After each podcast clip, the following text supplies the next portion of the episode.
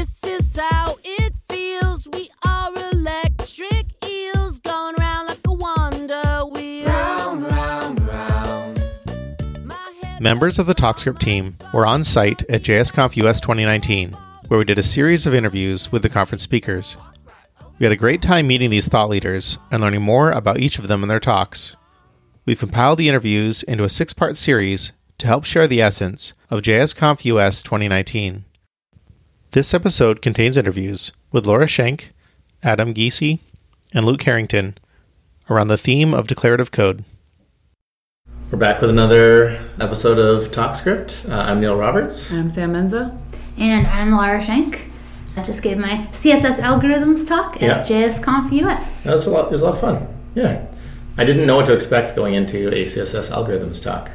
Yeah, I didn't know. I didn't know the the approach you were going to take for it. So that was kind of fun. Uh, do you want to give like a brief overview of what you mean by CSS algorithm? Sure. So, wow, brief overview. No, oh, so, so I feel, like I, I feel like I had like a slide that did a good job. yeah, well, a CSS algorithm is a well-defined declaration or set of declarations that produces a specific styling output. Mm-hmm. That's my technical definition of a CSS algorithm. But the kind of overarching concept is kind of understanding CSS as a programming language and as a domain specific declarative language. What does an algorithm look like in that type of language? And so a CSS algorithm is all about like writing CSS that's very intentional and uses kind of browser algorithms in a, a smart way, and you're kind of really embracing the language. Yeah, I like that you're saying like you take a set of classes and nodes as an input, mm-hmm. and you end up with visual presentation as an output. Yeah, so in the talk, there's kind of this input output slide where the input is a stack of unstyled boxes because everything's a box, like in unstyled nodes, divs, whatever you want to say, and then the output is some kind of style. So whatever declarations we use in the middle there, that's essentially an algorithm. Yeah, I'll, I'll, the thing that it made me think of is like pure functions mm-hmm. in JavaScript, where I feel like no one would, if you wrote like a program where you used someone else's pure functions, I don't think anyone would say like you're not programming.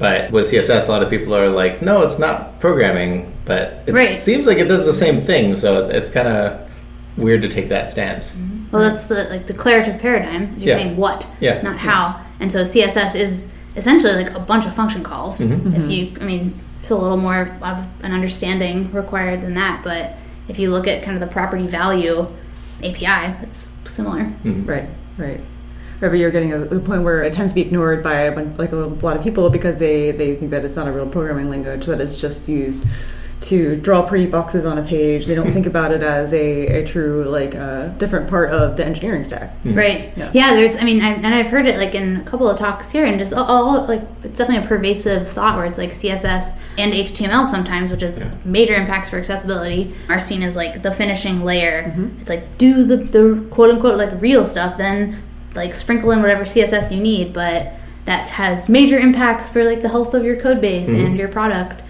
Yeah, or as you say, uh, the TDD, the uh, turd driven development. Turd driven development. yes. that was a fun aha moment when I like had the idea for that slide and that, that flow. I like how you kind of have the two different directions for the turd driven development, which is like the piling on the circle where it's just like someone says like you need to make a style change and then you just add some more css on and so, then like it, you know you need to fix a browser bug and then you add more css and you add more css and add more css and then it's un- unmaintainable. Mm-hmm. But then you also had the direction where it's like you just start with something that isn't necessarily clean and then gradually clean it up by how it's laid out how it's named how it's tested all that stuff. Yeah, I mean, refactoring, mm-hmm. which is such a huge topic in software engineering, mm-hmm. but unless you're really explicitly working on a design system and the goal is to refactor all of the CSS, it's very rare that you would go into a CSS code base based um, like as you're building out a different feature and be like, oh, I should refactor this. Speaking from how I've approached CSS in the past and what do you hear Yeah, for sure. from others? For Sure. Yeah, I really liked how you got like a CSS library together, where you had like the AGLU and like others uh, classes that you could kind of reuse around the database. I thought that was really clever and kind of speaks to your whole theme of CSS being like a part of engineering. Yeah, I mean, you end up having these kind of like CSS components or patterns. I mean, patterns like a big in our system. Like everything is a pattern. It's like a very specific term for different parts of the, the program. So. I think it gets to where like it's such a disservice for people to say that CSS isn't a programming language, because then I feel like people don't, don't take like a rigorous computer science approach to writing CSS, which is what I mean, really what you're advocating for, right? Mm-hmm. Yeah, I mean that's a, a very good point. I was talking to somebody earlier who was like, "What do I do to learn more CSS?" And I was like, "Well, you have to really understand how rendering works in the mm-hmm. browser, mm-hmm. which is and is something like I probably didn't understand for my first five years of writing HTML and CSS and being a developer. And when I learned more computer science, like for this algorithms interview, mm-hmm. then when I read about how the browser worked, I was like, oh, I get that. And so many things kind of mm-hmm. fell into place for like that made my CSS so much more exciting and and a lot better because I think to, to be good at CSS, you kind of have to have like a little rendering engine happening in your brain as Yeah. you're writing your code. Mm-hmm. Mm-hmm. Yeah, for sure. I mean, you do you like you're like, oh, let me picture like what Flex is doing, I know, etc. Right. I think a lot of people think they mm-hmm. have the render system in their head, and then that just means that they don't usually. Yeah. it's like such a. It does so many different things. You know, even so many different times, right? Like you have a few different loops where you need to not just do layout and paint and all these different things. Right. Yeah, so I would say too, it's the I guess the whole thing, not just like rendering pipelines specifically, but like how CSS is pro- like the cascade. Of course, like you have to have kind of a, a mental cascade happening and specificity, and and you can really Ah, intentionally specificity, yeah. like those are those are such beautiful tools.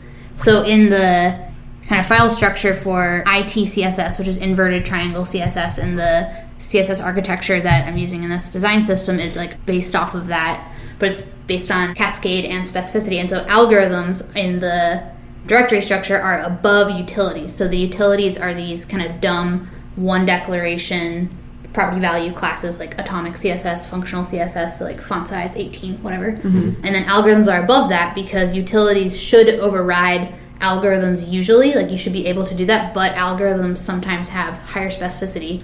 So they will by default override the utilities when they need to. And so it's mm-hmm. like this without getting too in the weeds about it it's like this really nice thing that just like works so well and those are part those are like the fundamentals of the language of CS like of the domain You keep saying uh, design system. Um, would you mean? Would you mind uh, elaborating more on that? Oh yeah, so ugh, design system is such a weird word for what it is for what a design system is. So design system can be a lot of things. In general, when I when I say design system for my purposes, I work at a publisher, big publisher, PMC, and we are building a design system, which for us is more of like a suite of front end tools and coding practices and like a starter kit, kind of starter framework. And eventually we'll be more involved with the designer. So having design that is synced up with what our software tools are. So that's like a system. And a lot of times design systems are kind of broken down into these very small pieces called design tokens. So like hmm. certain color schemes. So we have like very specific names for our colors. There's like brand primary, brand secondary, brand secondary light. And everything's kind of locked into that system. Mm-hmm. And it's rooted in the UI like elements of UI design. And a design system can reach very far, like from React components or like these kind of twig components that we have, or it can be consumed into like an iOS app, it can be applied to slide decks. So anything that's this like visual system that also has kind of a software platform. I also think of design, design system as like an API for your user interface hmm. in a Oh, lot ah, I of like ways. that. So so it's like I'm on the design systems team. I'm building the API that other applications are going to consume and other developers are going to use. Yeah, no, I, I, sense, I yeah. love that way of thinking about it. Um, it's like super, like, it is a way that people can think about it in more of like a technical way, but that people normally don't think about with CSS. Um, As we as we keep getting it. Yeah. One of the like questions that actually I, I thought about was because we, you know, you're saying that CSS is a programming language. Would that then make it more intimidating for people who are coming from these alternative backgrounds, being like, oh, well, CSS, you know, it's programming language. I'm not, you know, I'm not about that. Have you had any feelings? Um, I've definitely thought about that, Okay. and like that is a concern. But I think the fact that like anybody can learn to write. So, so my vision in calling it a programming language is that, and this is a very grand vision, would kind of make programming at large more accessible because if, if we can kind of shift the thinking where it's like oh wow yeah you just wrote you just wrote a program. Mm-hmm. Like yes that's programming. Mm. Go learn more. Mm-hmm. And so programming becomes instead of something that like turns people away from learning it it's like oh yeah like oh, cool i want to learn more about programming i can do this. Mm-hmm, because that that is like the and that's how that's how I felt for sure starting out. It's like, oh, I don't want to, I don't program. Like, I don't want to be a programmer. I'm not a computer Um, scientist. Yeah, it's like not not for me. So people who come from like creative backgrounds and like non traditional backgrounds or like are the math and math and science haters in high school Right. wouldn't necessarily be interested in programming as we currently see it. But if if people are like, oh yes, CSS is programming, Mm-hmm. that's like kind of caters to people who are, have a lot of different interests. Yeah, for sure. So that's the the grand vision, Yeah, I like that vision. my master plan. Yeah, I really like even with CSS. I like the idea of thinking like, you know, dot color red. You know, and then where you make something red. I like the idea of thinking that as like a function that gets applied to a node, and that's where like even if you do that as you're learning CSS, you start to learn it as operations being done rather than like just thinking I'm making something red. Yeah. Like it's just a it's a way to switch your brain. I think that even makes it so that when you write CSS, it's better. Yeah, it could. So, um, something that came up at a conference earlier this summer was like the idea of so utility classes are essentially in these like dot red mm-hmm. as color red is essentially inline styling.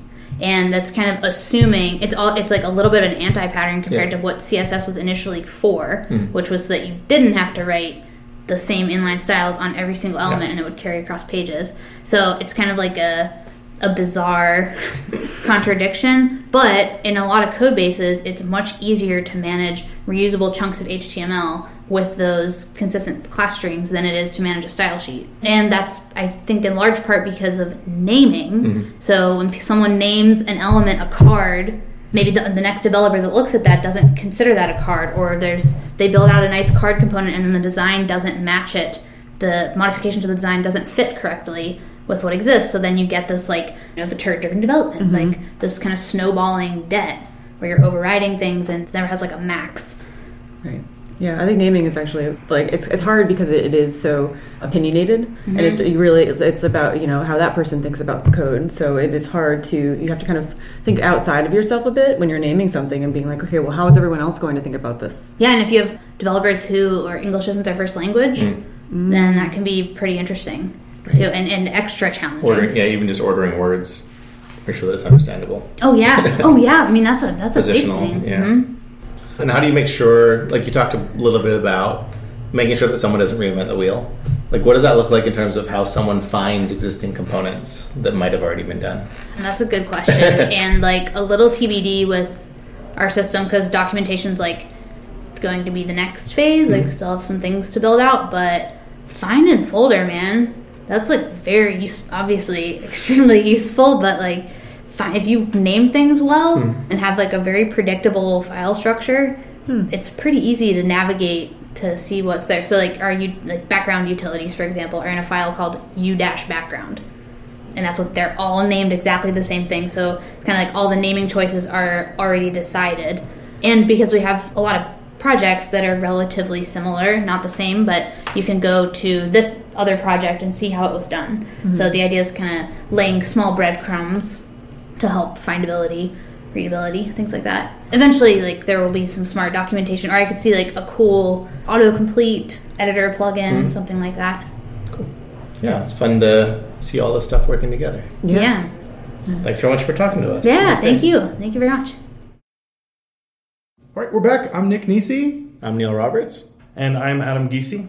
I am a software engineer at Under Armour, where I work on the MapMyFitness and MyFitnessPal web applications. Nice, cool. Yeah, I'm very familiar with that. Yeah. Nick's been uh, working out a lot lately. Yeah. Oh, yeah. nice, nice. Well, I hope MFP you. has helped to you know track things. and Yeah, that's- that's- yeah. Oh, well, glad to hear that. Yeah. I work a lot on the MapMyFitness side, but work a little bit with the MFP side. Cool. Nice. Cool. Your talk this morning was sort of about functional programming, but also a little bit about music. Yeah, absolutely. Yeah, I am a software engineer now. Before that, I attended uh, school for music composition, and so I primarily have a music background. Not surprisingly, maybe couldn't find a stable job, and you know, I've got a wife and two kids, so stability was uh, nice, and luckily uh, had some software engineering skills that I was able to brush up and make a full time career. Cool. Nice. So the, the official title of your talk was Composing Music with Composed Functions. So really talking about functional programming. Uh, do you want to give an overview of kind of what you talked about? Absolutely. So I was trying to give an introduction to functional programming to people who may not have any experience with functional programming, mm-hmm. maybe familiar with JavaScript and its fundamentals, but not necessarily with the functional programming paradigm. Mm-hmm. So why do you hate side effects? One of the phrases I wrote down is that side effects are not bad. Without them, nothing happens. um, and that's not necessarily true. Side effects, nothing happens except your machine does get warmer. So yeah, that's true. so yeah, if, think, if, that's what you're going for, then that's okay. yeah, the fun thing you were talking about is like driving a speaker is a side right. effect that is is pretty important for the yeah. the, the demo you're going to do. Right. Absolutely. The next big thing, like well, I mean, we'll get into the weeds here, but like one of the things I really liked is the way that you highlighted your code as you went through it. And I haven't seen anyone else do it, but I was wondering if you could just kind of explain what you were doing to our listeners because maybe they'll start doing it in their presentations because uh, that was neat to watch. Absolutely. So for my slides overall, I used MDX Deck, which is a really cool tool that allows you to write slides in MDX, which is essentially Markdown, but it also allows you to put React JSX components in there. Mm. Uh, so that's how I was able to do the interactive slides where you you know uh, click the button and play the music. But the rest of it was written in Markdown, and specifically the highlighted code was in a plugin for MDX called CodeSurfer, where you can mm. give a range, either a line range or a, a, token range, which is a line and then the, the tokens, whether that be a word or a piece of punctuation, and specifically highlight. And it automatically does all of the highlighting and the zooming, which allowed me to have larger chunks of code than you would typically be able to do in, in a single slide. Yeah, really like where in things like functional programming, you end up in situations where people might have a hard time following those uh, inputs and outputs and you know like what gets called and when and, and having that automatic automatic animation and highlighting was really cool. So it's neither that's a tool it's neither it does that kind of automatically for you. Yeah, yeah it was very easy to use. I would highly recommend if you need to use code highlighting in a talk i would mm-hmm. highly recommend MDXDeck and specifically CodeSurfer. Cool. Very cool. Yeah so your talk you kind of one really neat thing i thought from it was you were going over some functional concepts and you know, trying to make your talk as accessible to a, wide array of audience members as possible by kind of covering some of those. But you also like paired it with music, and so that really helped to stick with uh, some of the the concepts that you were going over. So things like side effects, like playing audio from a speaker being mm-hmm. a side effect, that is memorable, I think. And so, yeah, good job on that. Oh, thank you. Yeah, I was really, with some of the earlier concepts like immutability, I couldn't think of a good way to add a musical slide in there, yeah. um, which is why I try kind of front loaded all of the jokes and back loaded all of the, the music. I was trying to keep it fresh and not keep it boring at the beginning, but I couldn't find a way to really fit in those musical examples, which is why I put all the silly memes and stuff. I even like the idea of like immutability as as notes where you don't necessarily want to alter the original one when you produce a new one. It's easy to show people like, hey, if you mess with the original one, you now have new noise when you try to play the original clip. Right. Yeah. You kind of really advocated the idea of functional programming being beneficial because it allows you to really break problems down into smaller parts. Mm-hmm. So I was wondering if you could talk more about kind of your your take on that and why you think it's important to do that sort of approach. Yeah, absolutely. I do think breaking down problems into their smaller parts really do kind of help with the reasonability when you need to jump into a code base. Mm-hmm. The code base that I work on, we have a, a Redux state, and in our components, we use selectors to break down the state to get a certain calculated value from the state. And so that's just one tiny piece of work where we have our overall state object and we want to drive one piece from it. And that could be a very small thing, but you can put together different functions like get an attribute if it exists. If it doesn't exist, give a default value or not. And so I, I find by breaking down a problem, it just helps helps with the reasonability, especially when you're coming into a code base not really knowing what you're looking for. Mm-hmm. Yeah.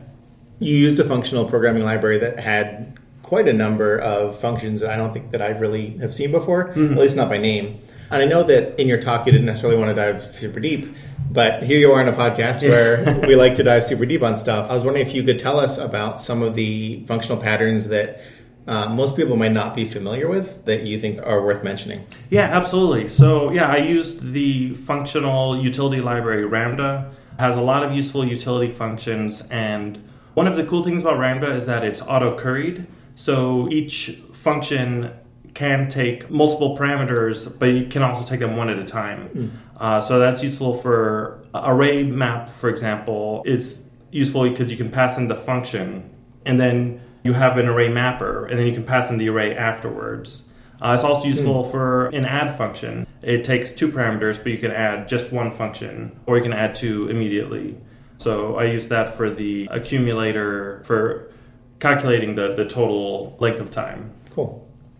I'm curious uh, if you think that newer like syntactic sugar that's been added to JavaScript in recent years has helped make functional programming more approachable in the language. I would think so. I think the arrow function really has made the smaller functions easier to write. And there are some upcoming features that are currently in the TC39 spec that I think are really going to make it even easier. I, about pipeline. I specifically uh, the, the two that I, that I mentioned because I'm very excited for them. Yeah. And that's the the pipeline operator. I think is going to really help with functional programming, and then also the native partial application where you Oh, can yeah. use a question mark. Both of those combined, I think, are going to really make functional programming natively much easier. Mm-hmm. Can you talk about more about that partial with the question mark in it? I don't think that I'd seen that before. Yeah, absolutely. So, if I understand it correctly, and I, I think I do, so let's say you have an add function that takes two numbers, just a regular add function, a plus b equal, uh, you know, you pass an a plus b, and it, it it gives you the sum. You can pass it one comma question mark. So increment can be equal to add one comma question mark. okay. So even though you don't write either a traditional function or an arrow function, the increment will be a function with it'll be add just partially applied with the one. So it'll return a function that that argument will replace the question mark. Absolutely, yeah. And you can have multiple question marks. So if you'd like to partially apply more than one, Uh-huh. You can have multiple question marks and then the new function will take those from left to right. Okay. Yeah. Very cool. I hadn't seen that. That, that does sound pretty interesting. Yeah, it's, it's it's cool and it's Stage One, and I don't follow TC thirty nine close enough to know how far away that is, but I know there's what four four Yeah, stages. four stages. So I wouldn't expect it anytime soon, Yeah. but you can play around with it. There's a, a Babel plugin for for using it. Well, we can all go thumbs up that proposal Yeah, there as you far go. as things go. Yeah, No, I, yeah, I mean, we we kind of talked about it a few times in, in previous episodes, but following some of those proposals early on and adding our comments and, and how we think it might be, how it might play out is actually really meaningful for them. So Mm-hmm. I'm excited to kind of go look at it and, and see what they planned. Yeah, definitely. And then I'm like, I think in my head, like, I wonder how that works with TypeScript. Like, is that that should be something that's possible for them to give a, a new function that has those kind of omitted from them. So, Mm-hmm. yeah, that was neat to see. yeah, yeah, so I feel like I got I learned some new stuff about functional programming. Yeah, I feel like we use a, we use functional programming pretty heavily, but I feel like in some circumstances we've kind of not looked at what else there is out there, especially you know thinking some of this might even become more standardized in the future. I'm kind of curious to see what else I might want to use that I'm not using, not using right now. Before we wrap up, talk a little bit about the music side of this, because that's the other half of your talk is is really pairing that the functional part with the audio part. Right, absolutely. So I really wanted to get back into music. Uh, this is what I studied, and I felt like I didn't have a lot of spare time to do music because uh, it is a fast-moving industry. So I like you know, kind of keeping up with industry, you know, playing with the new tools. And so I thought, you know, maybe I can play with the new tools with music, so I can mm-hmm. kind of kill kill two birds with one stone. So I started thinking about how I would write music using code. And I really thought a lot about code almost as music notation. And I always thought that current music notation is really designed to convey to the players what to play. In that sense, is almost like very imperative code. It doesn't really convey what the composer wants to say so much as what the musicians need to play. So it's, it's very imperative code. But with writing code, you can really write declaratively what you want. Like, here is my melody, and then here I want to have this same melody but transposed up an octave, a major 3rd Mm-hmm. and it becomes immediately obvious that it's the same. It's the same melody because it's the same melody just mapped. Whereas that's not nearly as obvious when you're looking at music notation. There's so much other noise that you're looking at. Now you have these sharps where there weren't sharps before. So I really liked that aspect of writing music through code rather than writing it through music notation because it really allows for a much more declarative approach. It also made me really wish that a lot of the uh, great composers and musicians had source control. Because, uh, so many, like Beethoven is a great Yeah. composer, and you know, we're just like scouring his notebooks to see like a glimpse of his mind. Just if we could see like clean commit messages, like Yeah. that, that just would be awesome. If any art form, like if it could have, Yeah, did he take this a version shift- control? Yeah. Did he shift this up an octave? Yeah. You know, well, how did he decide to get from here to here? Yeah, that's super interesting. makes me terrified of what could be gleaned from my. Your commit logs. yeah. Look at Nick's dot files. What was he- He's a madman. oh, it's really fun. I think, uh, yeah, I think you illustrated that really well in your talk as well. Yeah. Adam, thank you so much for joining us today. yeah. Thank you all for having me. All right, we're back. I'm Nick Nisi. And I'm Anthony Ciccarello. And I'm Luke Herrington. I'm a senior JavaScript engineer at a digital agency called Four Kitchens. We make big websites, and some of my work with those websites are what inspired my talk. Very cool. So the, the name of your talk is Components as Data Across Platform GraphQL Powered Component API. Uh, do you want to maybe summarize that? Yeah, it's quite a mouthful. I just threw a bunch of buzzwords in there to get people to come to my talk. Yeah, so components as data is kind of it's a way of building an API. You can think of it as sending UI as JSON down the wire to a consumer. And that might sound confusing, but if you think of it like there's a JSON with a component field and it has, for example, hero as the value. Mm-hmm. And then there might be a data field that has all of the hero components props. So when the consumer gets that data, they just plug that component field into their component library and can render the hero image. And you could build apps this way, and you could build a lot of cool stuff that way. Yeah, so that's kind of the key point is that component part of the, the JSON, right? Yeah. Telling it what, what type of component it actually will be. And then that allows you to separate it out. I think you gave an example with like a streaming UI, having to build that for multiple devices like an Apple TV and a, a phone and a, and a website. And so being able to say like this is what it should be, a hero in this mm-hmm. case, and then for whichever team is implementing that, they can implement what they need a hero to look like for everything, and it has all of the data there. Exactly. Yeah. It basically absorbs a lot of responsibility from front end teams into the backend, which gives some pretty interesting features to an API that you could build. And it also makes your front end team's job much different, much more different. But it also makes the front ends simpler in a way because they're only really worried about rendering and reporting analytics and Yeah, those other kinds of things. yeah, definitely. So they the front end will basically have all of the data that it needs for every component, and it's just about building that component and and doing the presentation part of it. Mm-hmm. Very cool. I really liked the way that your talk flowed with how you how you described that, and you used a line to represent the decoupling. Yes. kind of jump between a few different like you could decouple here and only you know have a database as the back end basically and then every client has to reproduce everything mm-hmm. then you kind of move that line around and that was very helpful to to understand the concept that you're trying to to get across in the talk Yeah.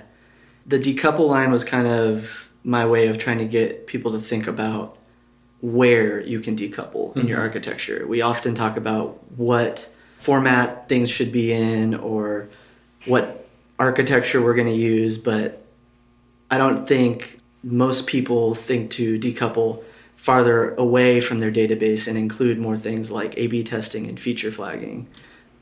But I also wanted to kind of say that this isn't something that's necessarily new. I actually have talked to a bunch of people at this conference that are doing this very thing.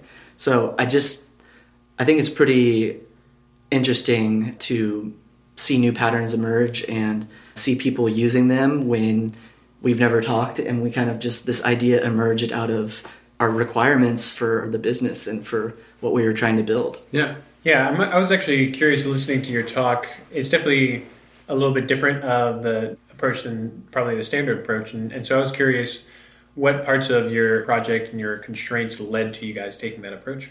Mm, yeah. The main thing we were trying to solve was an issue with repetition across platforms. Our client, NBC, has a lot of different platforms there. They have an Android app, iOS app, web, but then they also have Vizio and Xbox and Fire TV and and it's just it's so many platforms I couldn't even name them all off the top of my head. And so a lot of these platforms were having to re-implement the same queries for one to go get the data, but then they were also re-implementing other API calls to third-party services. They were re-implementing the denormalization of that data, then finally the business logic.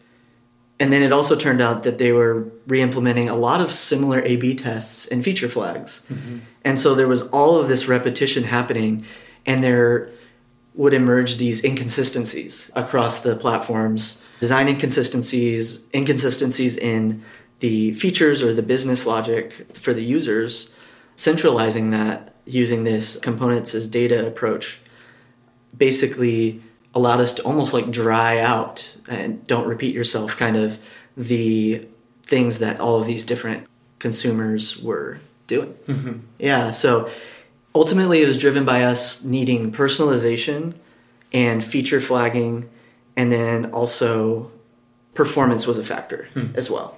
So that was kind of the constraints that led us down that path and sending components down the wire ultimately kind of made the most sense when we were really close to doing that anyways.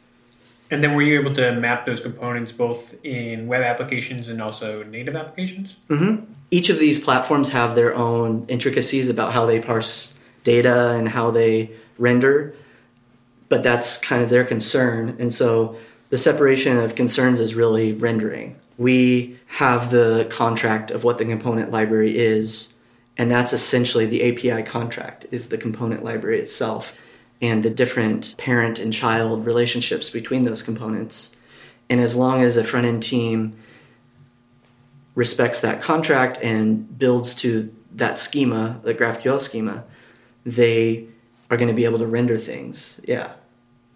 Very nice. Do you think that the main, well, one of the main drivers really is in the case of your client, they have so many different platforms? Like if it was something simpler where it was just like web, iOS, and Android, for example, would something like React Native be a competing solution to this problem? I'm just trying to frame it as a. Yeah. That's a really great question. I think so. Because of the amount of clients that we have and that we're mm-hmm. serving, that definitely plays a fact. But also, I think that simplifying those front ends, depending on the type of app you're building, with this pattern could be a good call. I kind of talk about it in my talk. This pattern isn't really for everyone. It, I think there's a lot of use cases that you shouldn't use it. And Could you give an example of one, maybe? yeah, I think like a very transactional app with a lot of back and forth between client and server where the UI is changing over time or maybe complex data entry kinds of UIs just don't seem like a good fit. Mm-hmm. But I do think that heavy content sites are a good fit. Obviously, like media sites. I think about companies like even Twitch. They have these just rows of shelves of content. Like I want to here's some recommended streams that you can go watch. Mm-hmm. That kind of display of content is across a lot of different industries, not just media. So I do think it's a good fit for, for those kinds of those kinds of applications. Yeah, definitely. So then, when you are building a front end for one of these, I was wondering, you have all these components, and you and you have in your talk you describe a dictionary mapping those component names to components. How does that all work together with bundling and compiling those into something that you actually ship to the browser? It's a great question. I, to be clear, I'm not on the front end team, so the details there will be a little bit fuzzy, but I think I could speak to it a bit. I'm not sure exactly how things are implemented, but I don't see why you couldn't code split in this pattern. In the case of React, in this model, you would just have to be suspending on loading a component still. So when you go and you look up the component in the dictionary and render that, you would have to just suspend on that component. And so in that way, you could still have your dictionaries there, but then you would be suspending on that. But the fact that you have to have the component in the dictionary makes me think that maybe you don't. You would have to import it earlier than that. So Well, you that's could- you, you might be able to lazy load the dictionaries or something like that. Mm-hmm. Yeah, so it's a good have- question. You could have a map of different components, and especially if some of them are used together, like lists and list elements and those types of things. Then you could have a map to like almost like you're taking your components and making them libraries that you then pull in. Yeah, you could have a map of dynamic imports, I think, mm-hmm. and that would work. Yeah, that's I never thought to do it that way. Great question. It seems like an interesting solution, and I definitely like the simplification of the front end mm-hmm. code there because it, it definitely will. You know, as somebody who would go in and, and implement that, like on the front end, I just have to really worry about the component. And you, you kind of defined a component as being a render, like basically something that renders props plus state. And so the props could be the things that are passed in from the, the server with that, that JSON structure. And then the state could be anything like local preferences that might be changed. For example, in a streaming app, maybe if I'm filtering in some way. Mm-hmm. And then taking that and rendering the component based on, on that. I like that simplification, but you said that there could be problems if, if it had to be more dynamic than that. Yeah, I think for heavily transactional applications with a lot of back and forth, that could your component library and the the amount of like lazy loading that you're having to do mm-hmm. and kind of the morphing of the UI over time could lead to interesting implementations of this. And it's perhaps that I'm just not familiar with it. The UI for NBC is is the pretty standard like hero with a slideshow with a bunch of shelves of tiles below it. And that's a really simple UI once you think about it. The business logic that goes into each of those shelves is quite complex, but the UI itself is pretty simple. And so I do think it lends itself a little bit more to this, but there isn't a, some kind of hard limitation on this. It's mm-hmm. more of just a discretion that I would advise into when this pattern might be a good idea and when it might not be a good idea. I would want to think very long and hard before I use this in, you know, a really heavily transactional application or something. Sure. And the use cases that you have, would you ever have so, so like you have that the components as data coming across, but then would those components maybe ever request like updated data? Is that something that a, a pattern that you you've also utilized? Yeah, we have a page query, Okay. and it's becomes pretty obvious pretty quickly that you can't always just send the entire page. Yeah. That's a lot of JSON for one, and yes, we gzip it and all that, but we're talking about a lot of JSON at that point, and there's at times even some duplication of data, right? So one thing that we've explored is lazy loading. The solution we came up with there was just introducing lazy components, hmm. right? So we send down the wire maybe like four shelves, and then after that we send down in that section a lazy shelf, right?